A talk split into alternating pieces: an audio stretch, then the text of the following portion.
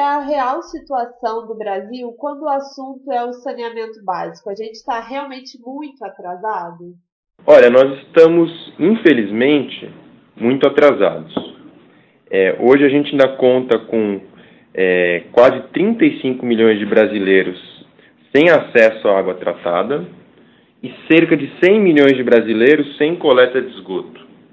É, e além disso, apenas 46% dos esgotos, esgotos, gerados no país são tratados. Então, é, a gente tem uma situação de saneamento básico no Brasil que é, alguns países resolveram décadas atrás. Né? A gente ainda tem um atraso é, monumental, eu diria. E por que, que a gente está tão atrasado assim em relação ao restante do mundo? O que eu diria é que a gente deve fazer um pouco uma, uma retrospectiva, entender um pouco o histórico é, da prestação de serviço de saneamento no Brasil para entender por que a gente está tão atrasado. É, no final dos anos 60, início dos anos 70, é, o governo federal ele é, implementou um plano que era chamado de Planasa, que tinha como principal objetivo aumentar os índices de atendimento em água, é, principalmente nas cidades, é, grandes e médias cidades, a gente tinha um problema crônico ainda de abastecimento de água. É, de fato, é, nesse momento você criou as grandes companhias estaduais e o governo federal é, destinava recurso para essas companhias. O que acontece é que, de fato, a gente é, teve um avanço importante no atendimento em água, mas ele não foi acompanhado por um avanço no atendimento em esgotamento sanitário. Então, hoje você tem uma situação no país em que algumas cidades é, se preocuparam em melhorar o atendimento em esgotamento sanitário, e com isso tem bons níveis de atendimento, mas o um conjunto aí do país é, ainda tem um, um nível de atendimento muito baixo em esgotamento sanitário. Em matéria recente do Globo, eles dizem que um levantamento do Ministério da Economia aponta que as empresas públicas do setor gastaram mais com salários do que com melhorias no sistema. O que, que isso quer dizer? Olha, eu acho que é importante é, avaliar essa informação em conjunto com é, uma informação sobre os investimentos. Né? É, de acordo com o, a nossa meta definida no Plano Nacional de Saneamento Básico, o Brasil deveria investir 20 bilhões de reais ao ano. É, ao longo dos últimos anos, a gente tem investido muito menos do que isso. E, além disso, o investimento tem caído. Então, a gente investiu em 2014 13 bilhões, 2015 12, 2016 11,5, 2017, o último dado disponível, 10,9 ou seja, sempre abaixo dos 20 bilhões que são a meta. Com isso, né, ou seja, investindo menos do que o necessário, a gente vai atrasar para cumprir essa meta. Essa meta que está prevista para 2033 de universalização dos serviços, dado o nosso nível de investimento muito baixo de hoje, essa meta vai atrasar de 20 a 30 anos.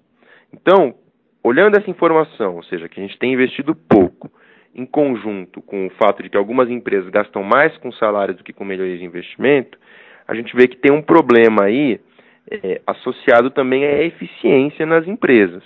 Dentro dos custos de uma operadora de saneamento, o custo de pessoal é sim representativo.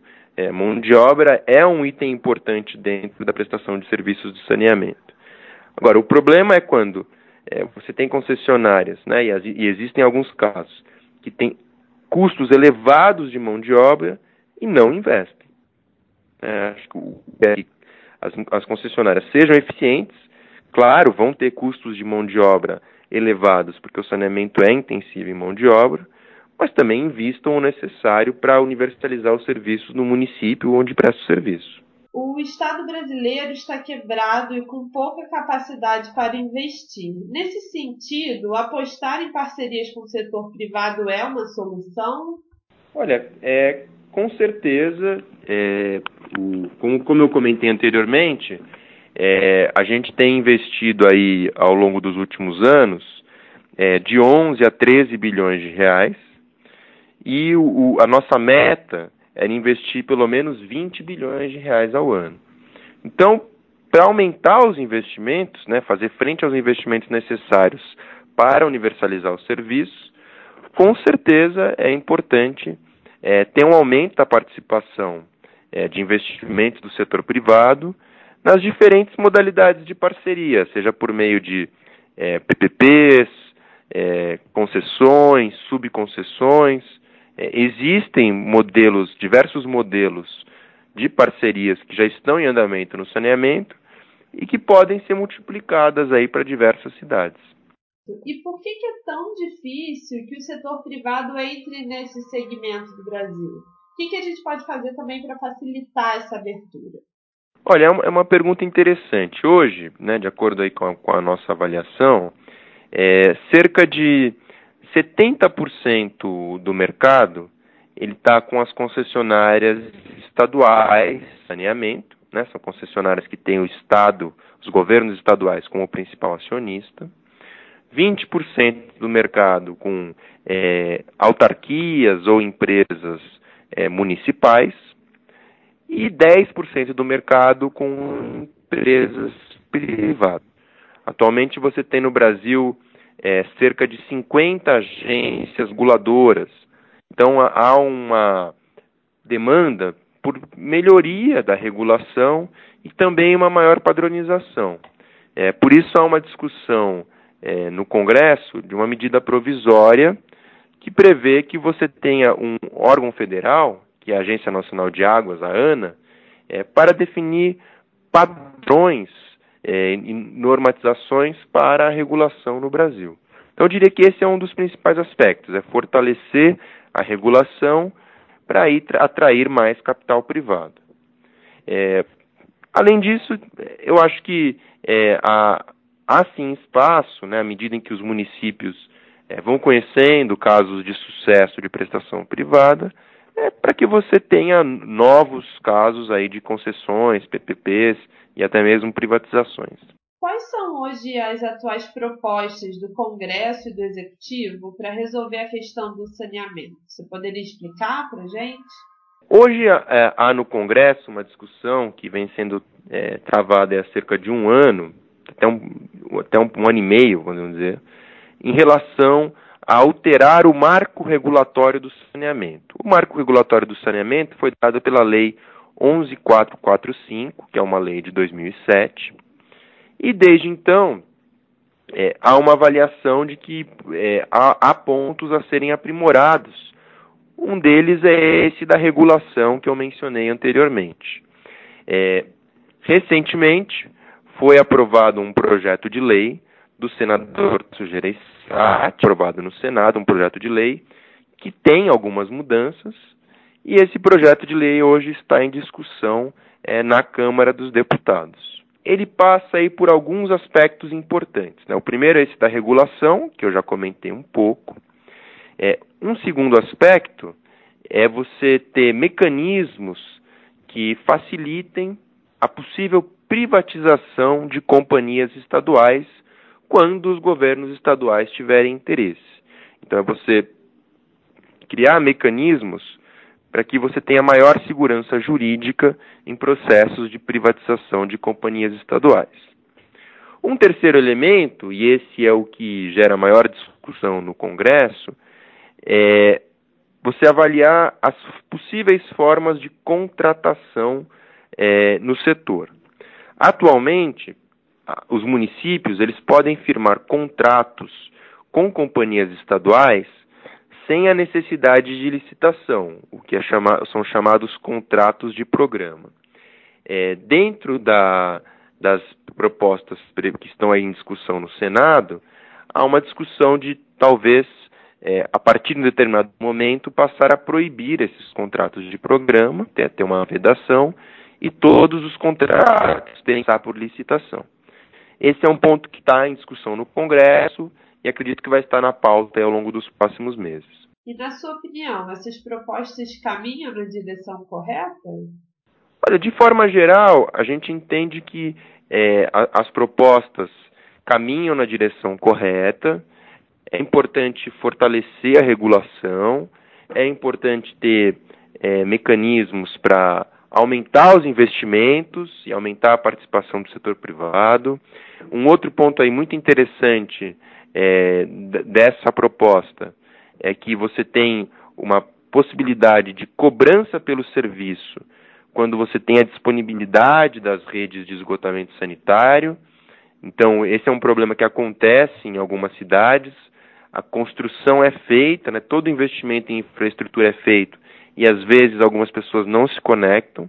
Então, você cria dentro da lei uma possibilidade para que você faça a cobrança nesses casos. Isso é bastante interessante. O entendimento é que, que sim, que está na direção correta, é preciso aí ter um ajuste né, dentro do Congresso sobre a, melhor forma, a melhor redação para alguns pontos. Mas, no geral, a gente entende que sim, é interessante. E atualmente, existe um lobby atuante para prejudicar as modernizações na legislação? Olha, não sei se colocaria dessa forma de um lobby atuante para prejudicar modernizações na legislação. É, existe uma discussão intensa no Congresso, é, com pontos de vista diferentes, é, so, sobre essas questões que eu coloquei, né? A melhor forma de regular, é, a melhor forma de prestar os serviços, e de fato é, há uma, dizer, alguns lados colocando a sua visão. Né?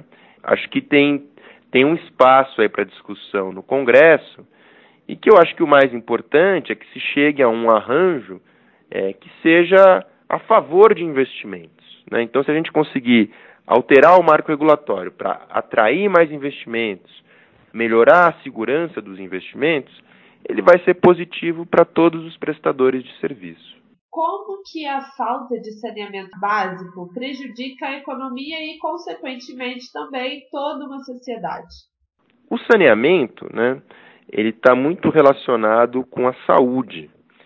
E, naturalmente, quando a gente está falando de saúde, é, você tem diversos gastos associados ao saneamento.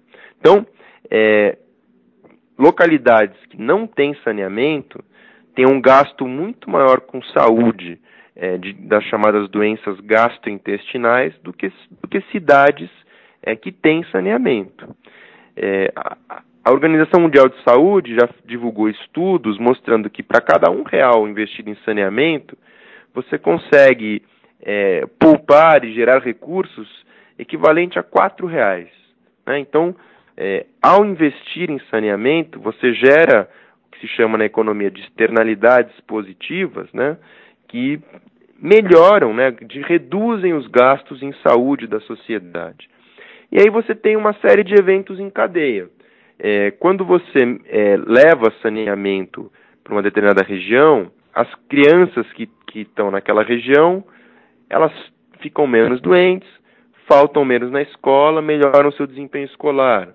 Aqueles que já trabalham faltam menos no trabalho, isso aumenta a produtividade. É, a outra forma de pensar é que quando você investe em saneamento, você está levando uma série de benefícios. Você está é, gerando empregos diretamente por conta daquele do saneamento que é levado. Se é uma região turística que você leva saneamento, aquilo impulsiona o turismo, as pessoas procuram é, regiões que têm saneamento para o turismo. É, há também uma correlação entre saneamento e valorização imobiliária. Você pode ver que, que o saneamento ele tem consequência é, em uma série de áreas que afetam a economia.